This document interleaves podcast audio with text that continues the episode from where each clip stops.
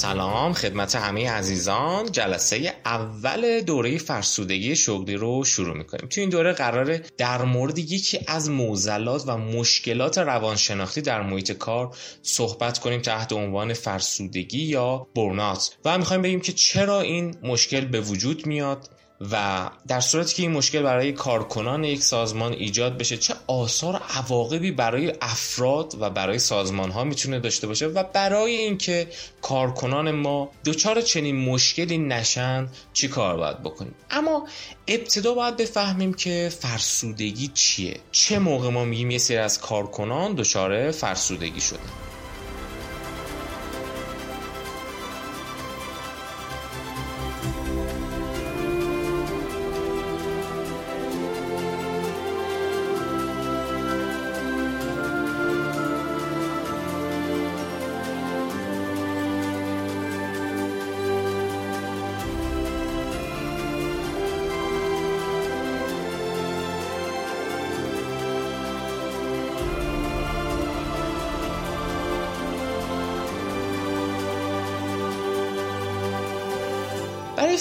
درست این ماجرا من یک مثالی می‌زنم. چند سال پیش توی یک سازمانی مشغول به کار بودم و به حال اونجا دوستان و همکارانی داشتم. خاطرم است که یکی از دوستان و همکاران من ارتقای شغلی پیدا کرد و به یکی از سازمانهای وابسته به اون سازمان رفت و سمت بالاتری هم دریافت کرد. حالا حقوق بالاتر سمت بالاتر. بعد از یه مدتی من این دوست و همکار خودم رو دیدم و باهاش در مورد کار و سمت جدیدش و به حال فضای کاری جدید که داره تجربه می‌کنه صحبت کردم. و یه چیز خیلی عجیبی رو مشاهده کردم. دیدم که اون همکار من به شدت خصص از کار. اصلا دیگه انگار بریده. به من گفتش که فلانی آره من دیگه واقعا هیچ احساس خوبی نسبت به کاری که دارم انجام میدم ندارم. و هر روز دارم به این فکر می‌کنم که کی از این شغل یا از این سمت بیام بیرون. و به زودی می‌خوام از اینجا بیام بیرون. دنبال حالا یه شغل دیگه ای میگردم دنبال یه جای دیگه توی سازمان دیگه و به هر حال دیگه نمی‌خوام اینجا کار کنم. واقعا دیگه خسته شدم. یعنی هر کاری می‌کنم هیچ احساس مثبتی ندارم و واقعا احساس می‌کنم که دارم تو این شغل می‌برم. اینجاست که ما میگیم یکی از کارکنان این سازمان تا حالا توی هر سمتی که هست چه در بخش مدیریتی و سرپرستی و چه بخش حالا خدمات و فروش و امثال هم دوچار موزل یا مسئله به نام فرسودگی شغلی شده. اما چه وقت ما میگیم یک نفر این مشکل رو پیدا کرد؟ وقتی که ما می‌بینیم یه سری از کارکنان دیگه نسبت به کارشون بیخیال دارن میشن. یعنی احساس تعلقی نسبت به کارشون و سازمانشون ندارن دیگه به اون صورت. پس بیخیال وظایفشون میشن. کم کم اینا کنارگیری می‌کنن گوشگیری می‌کنن. از پذیرش مسئولیت هایی تفره میرن. ارتباطات اجتماعیشون توی محیط کار کمتر میشه. آروم آروم رو برای کار از دست میدن. خب شما ببینید ما یکی از موضوعات بسیار مهمی که تو بحثای روانشناسی توی سازمان ها داریم اینه که چیکار کنیم کارکنان ما دارای انگیزه زیادی برای کار کردن داشته باشن و خلاق باشن. انگیزه داشته باشن برای کارهای جدید. انگیزه داشته باشن برای اینکه کار خودشون رو به بهترین نحو انجام بدن. اما در لحظه ای که فرد دچار بریدگی از کار میشه یا دچار فرسودگی شغلی میشه دیگه انگیزه خودشو یا حداقل بخش عمده از انگیزه های خودشو در محیط کار از دست میده. دیگه خیلی امیدی به کاری که داره انجام میده نداره. در عین حال افرادی که دچار این مشکل میشن احساس می‌کنن انرژی خودشونو برای کار دارن از دست میدن. مثلا ممکنه شما توی سازمان خودتون مشاهده کنین که یه سری از کارکنانتون که زیر نظر شما دارن فعالیت می‌کنن گزارش میدن که دیگه واقعا انرژی برای کار کردن ندارن. این افراد که دچار بریدگی میشن از کار خودشون احساس خستگی خیلی زیادی می‌کنن. مثلا اون دوست و همکاری که من دیدم واقعا دیدم که واقعا از کارش خسته است. احساس خستگی داره. یا حالا مثلا ما تو روانشناسی میگیم شبه افسردگیه. یه مقداری انگار افسرده شده. حالا علاوه بر همه این علائم این افراد ممکنه احساس مریضی بیشتری بکنن. بیشتر بیمار بشن یا حداقل احساس کنن که واقعا بیمار هستن. چون می‌دونید خیلی وقتا افراد از لحاظ جسمی بیمار نیستن ولی احساس بیماری بهشون دست میده. همین احساس بیماری می‌تونه در آینده روی جسمشون تاثیرات منفی بذاره و واقعا به بیماری های جسمی هم منجر بشه.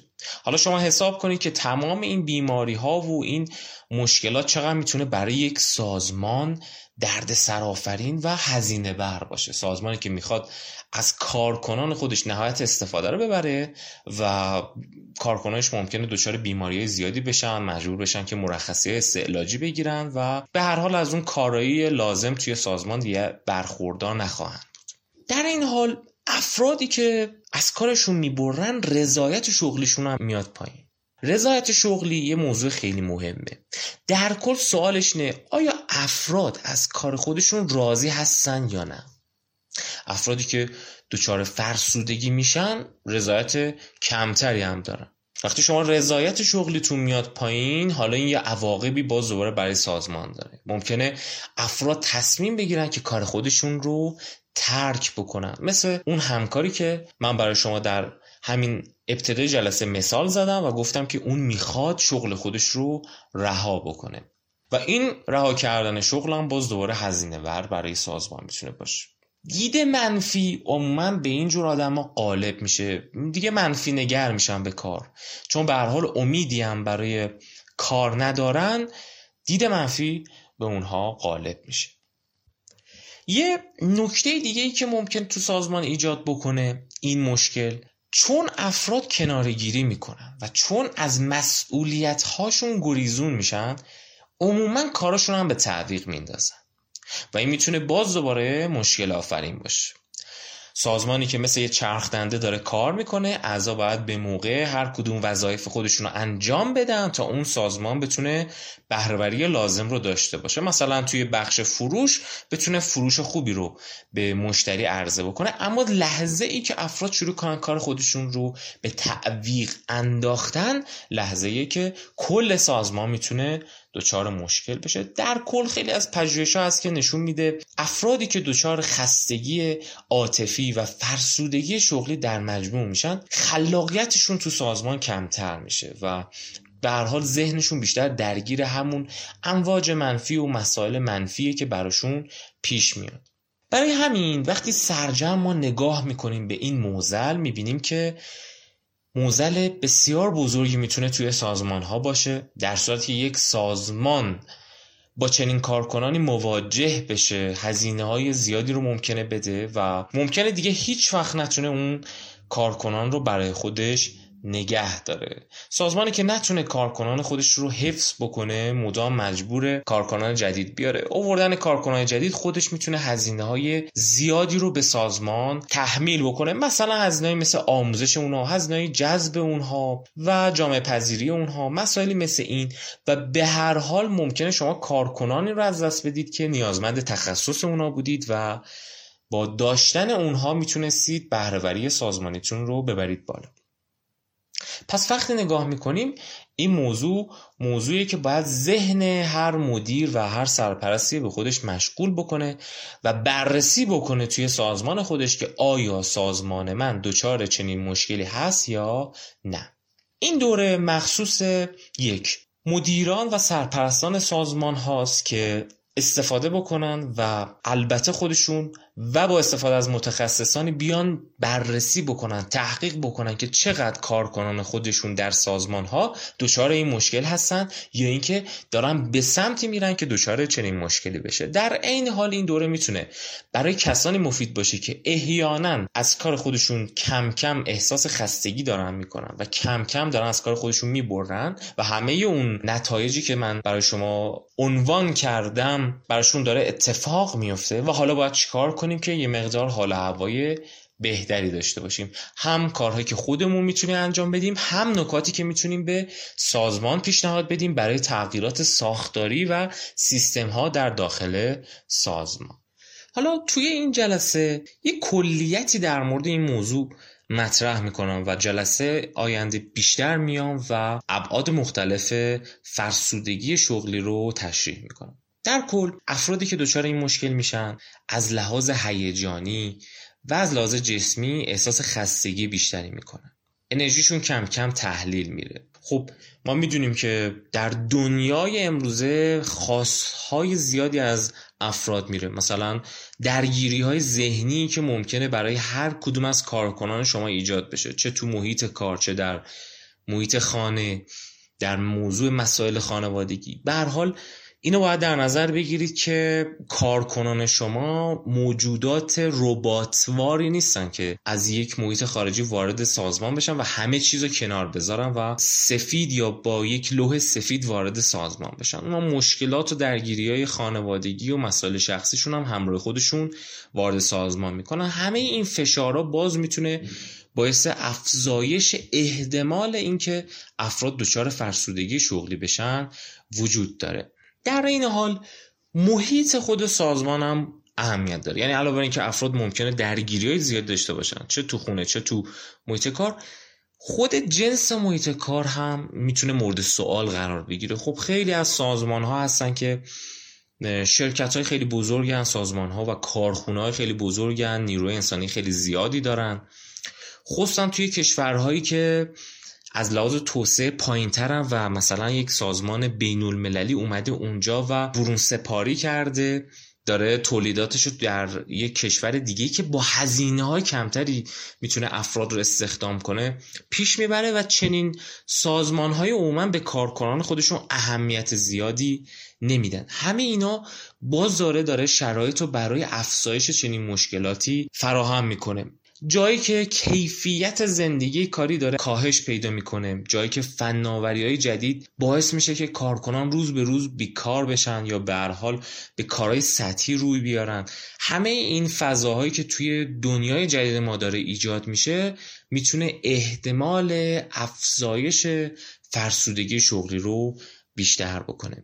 در کنار همه این موضوعات مثلا موضوعاتی مثل اینکه کاری که توی سازمان داره به افراد داده میشه چی هم می‌تونه مورد سوال قرار بگیره. خیلی از سازمان ها میزان خیلی زیادی فشار بر روی کارکنانشون می‌ذارن و یک اوورلود اتفاق میفته یا حالا گرانباری اتفاق میفته. لحظه ای که بیش از اندازه به کارکنان کار سپرده میشه. مثلا سازمان هایی رو در نظر بگیریم که افراد توی اداره کار می‌کنن و تعداد خیلی زیادی پرونده بهشون داده میشه پرونده هایی که خیلی طول می‌کشه تا بتونن اونها رو آماده بکنن مشکلاتش رو برطرف بکنن. کارهای خیلی ریز و دارای حساسیت زیادی تمرکز زیادی می‌خواد. در عین حال سازمان سازمان نیست که باعث آرامش کارکنانش بشه و توی این سازمان ها باز دوباره اتفاق میفته بحث فرسودگی شغلی. یا مثلا در صورتی که افراد شغلی رو اتخاذ کرده باشن تو اون سازمان که متناسب با ماهیت شخصی و ارزش شخصی اونا نیست.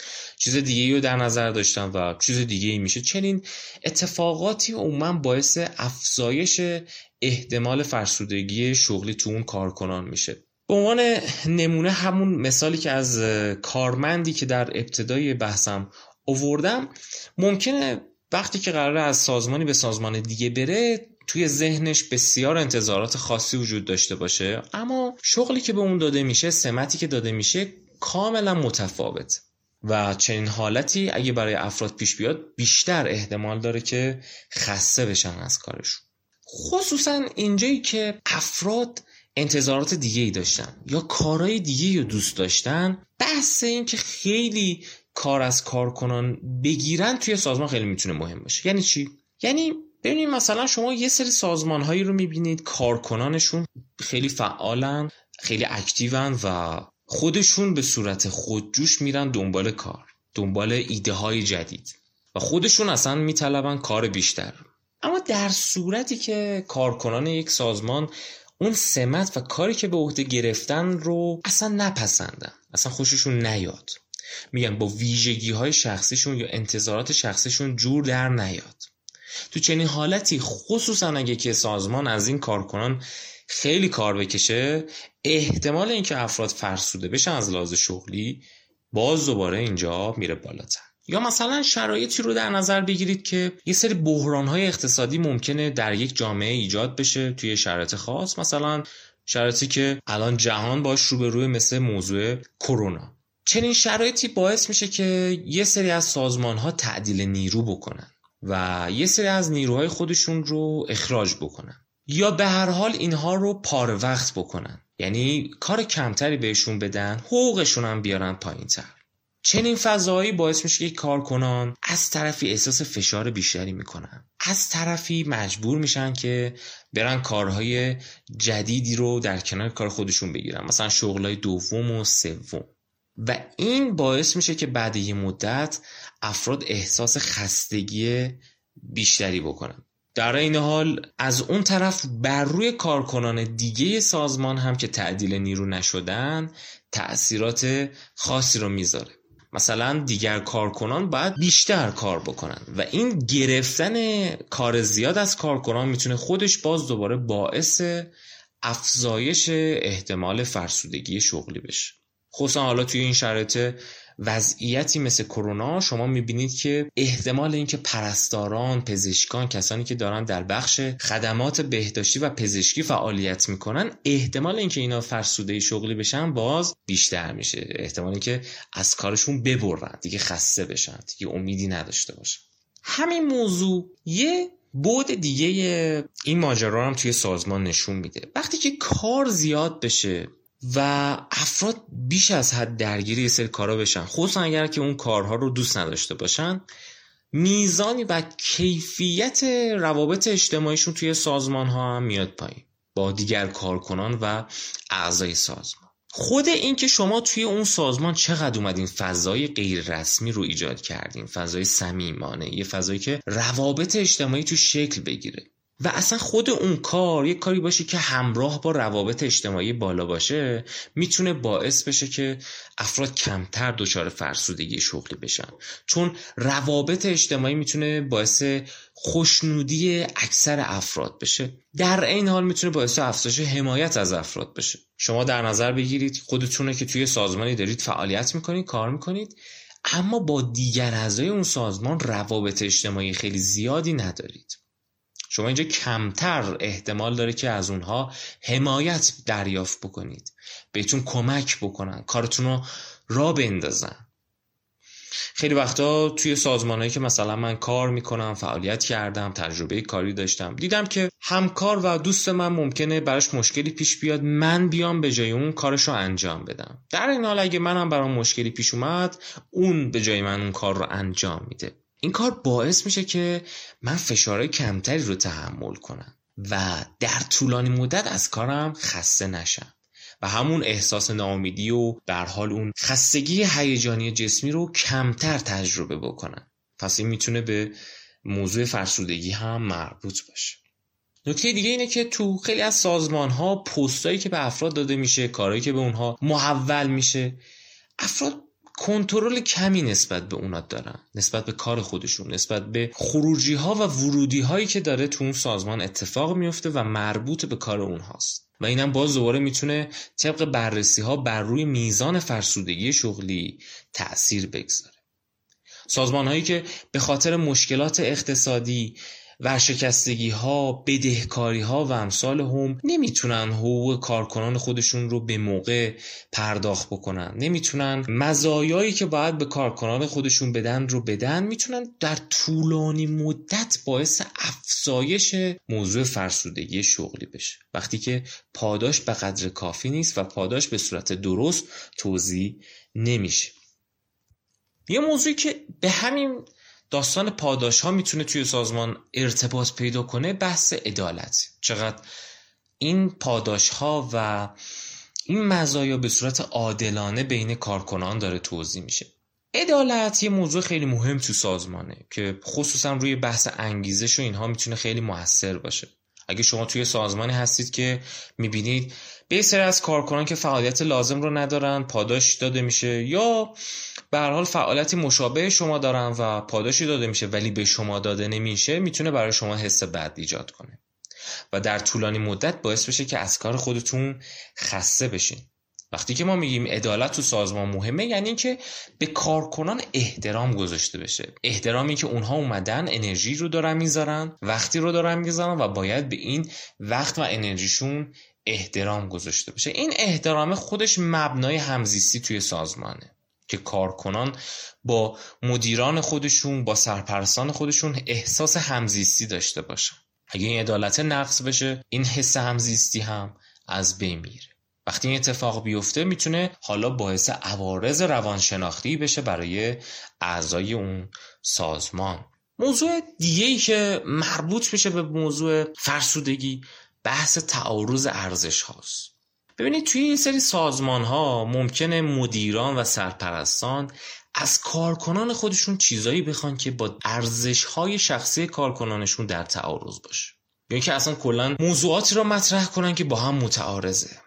مثلا یک بانکی رو در نظر بگیرید که شعار خدمات زیاد به مشتریان میده و از کارکنان خودش می‌خواد که خدمات به مشتری ها باید به نحو احسن باشه. در این حال نحوه مدیریت کارکنان و نحوه فرایندهای اون سازمانی به گونه ای که از خدمات کاسته میشه. اینجا کارمندان ممکنه گیج بشن که آخر ما باید خدمات خوب ارائه بدیم یا ندیم. یا مثلا سازمانهایی که از کارکنان خودشون می‌خوان که سر یه سری داستان ها دروغ بگن. برای اینکه آبروی اون سازمان حفظ بشه یا مثلا میزان فروش اون سازمان بره بالاتر. خب خیلی هستن که ممکنه به این موضوع تن بدن. با خودشون بگن که خب ما برای اینکه فروش اون سازمان سود اون سازمان بره بالاتر حاضریم هر کاری بکنیم. حتی دروغ. ولی خب خیلی هستن که این حس حال رو ندارن. برای همین وقتی احساس کنن که دارن دروغ میگن و سازمان مجبورشون کرده که دارن دروغ میگن این خودش می‌تونه بر روی میزان رضایت و میزان انگیزه کارکنان تاثیر منفی بذاره. کم کم همون احساس بیخیالیه همون احساس خستگی هیجانی ممکنه برای کارکنان ایجاد بشه. اون دوست و همکاری که در ابتدا مثال زدم دقیقا به خاطر همین موضوع بود که از کار خودش خسته شده بود. به خاطر که می‌گفت اینجایی که هستیم یه سری کارهای بیهوده و روتین انجام میدیم کارهای ظاهری. مثلا صرفا می‌خوایم یه سری گزارش هایی رو بنویسیم درست کنیم ولو اینکه خودمون می‌دونیم که این گزارش ها غلطن یا به هر حال بخشایش دروغه. ولی ما اصلا برای همین پول می‌گیریم. اون با هزاران ارزش و امید وارد اون سازمان شده بود. به خودش گفته بود که ورود من به این سازمان می‌تونه برای جامعه برای کشورم برای ارزش های شخصی خودم مفید باشه. اما وقتی که وارد شد با یه چیز کاملا متفاوت روبرو شد. برای همین احساس خستگی بهش دست داد.